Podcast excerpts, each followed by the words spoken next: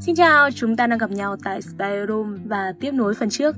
Dưới đây là những đoạn trích hay trong cuốn Seneca phần hai do team Spiderum tổng hợp. Còn mình như thường lệ là Andy. Cùng bắt đầu ngay nhé! Triết học đề cao tính kỷ luật chứ không phải sự quên mình không cần thiết.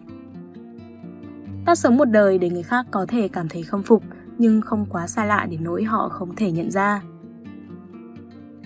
Một người đáng ngưỡng mộ có thể dùng đồ đất nung như đang dùng đồ bằng vàng, nhưng một người cũng không kém vĩ đại nếu anh ta có thể dùng đồ bằng vàng và coi nó như đồ đất nung.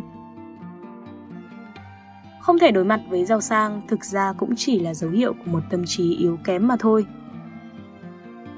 Như phạm nhân và gác tù luôn ở cùng một nơi, chỉ cách nhau qua song sắt. Hy vọng và sợ hãi cũng vậy, ở đâu có hy vọng, ở đó có lo sợ. Niềm vui của việc học được thứ gì đó nằm ở khả năng truyền lại hay dạy nó cho người khác. Không gì có thể làm tôi hứng thú, dù nó có đem lại lợi ích lớn đến đâu đi chăng nữa, nếu tôi chỉ giữ nó khư khư cho bản thân mình. Nếu sự thông thái được trao cho tôi với điều kiện là phải giấu giếm và không cho ai khác biết, tôi sẽ không ngần ngại mà từ chối nó. Cách học nhanh và hiệu quả hơn là từ ví dụ cụ thể trong cuộc sống. Bạn hỏi thứ gì mà tôi nghiệm được gần đây? Tôi bắt đầu làm bạn với chính mình.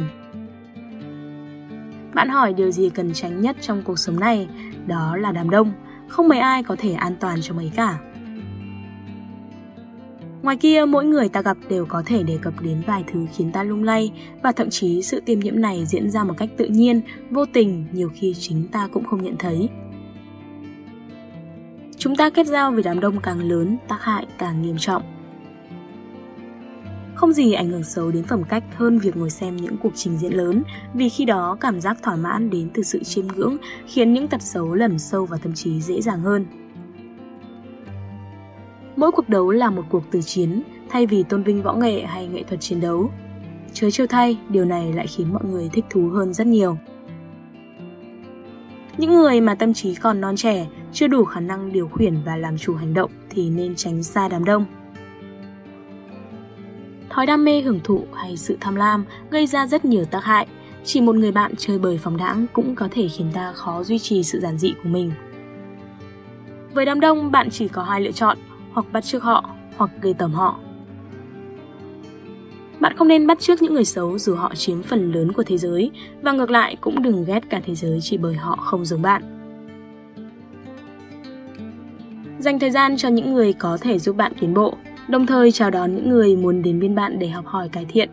Lợi ích sẽ đến với cả hai phía, vì dạy cũng là một cách để học. Đừng để ước muốn thể hiện tài năng lôi kéo bạn vào giữa đám đông trong các cuộc đàm đạo hay tranh biện. Khi có nhiều người ngưỡng mộ bạn, hãy tự hỏi, liệu bạn có cảm thấy thực sự hài lòng với bản thân nếu bạn là người mà tất cả họ đều hiểu? Hãy dành sự hài lòng cho những phẩm cách đến từ bên trong. Cẩn thận với những thứ làm thỏa mãn số đông, khi số phận mỉm cười hay những món quà của thần may mắn. Hãy luôn cảnh giác và thận trọng, đừng quá phấn khích khi bạn có được chúng. Sự cám dỗ khiến cá bị cắn câu, thú bị săn, nó là một cái bẫy. Bất cứ ai muốn một cuộc sống an toàn cần nỗ lực tránh khỏi những mồi nhử hấp dẫn đó.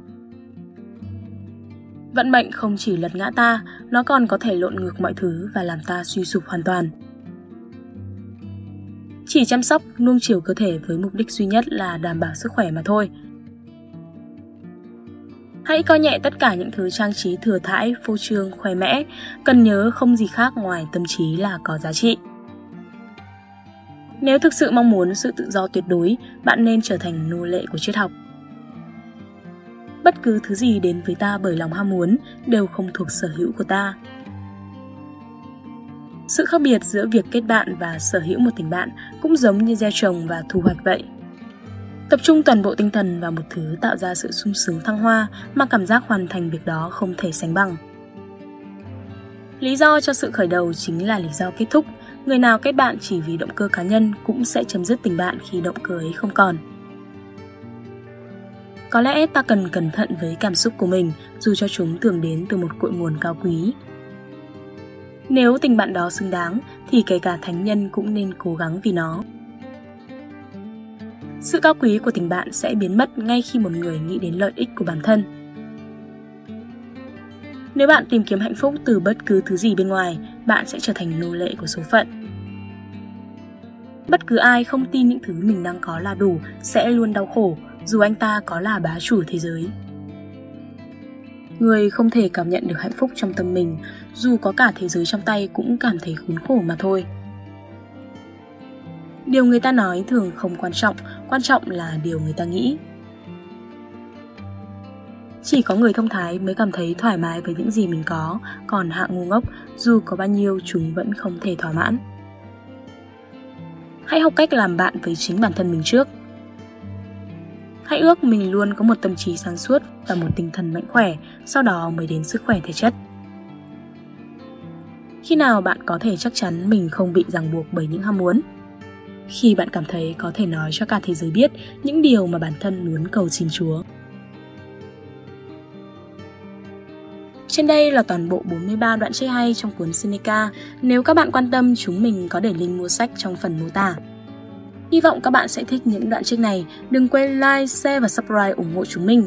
Và nếu các bạn thích những nội dung như trên thì hãy đăng nhập vào spiderum chấm com để tìm đọc thêm. Mình là Andy, xin chào và hẹn gặp lại.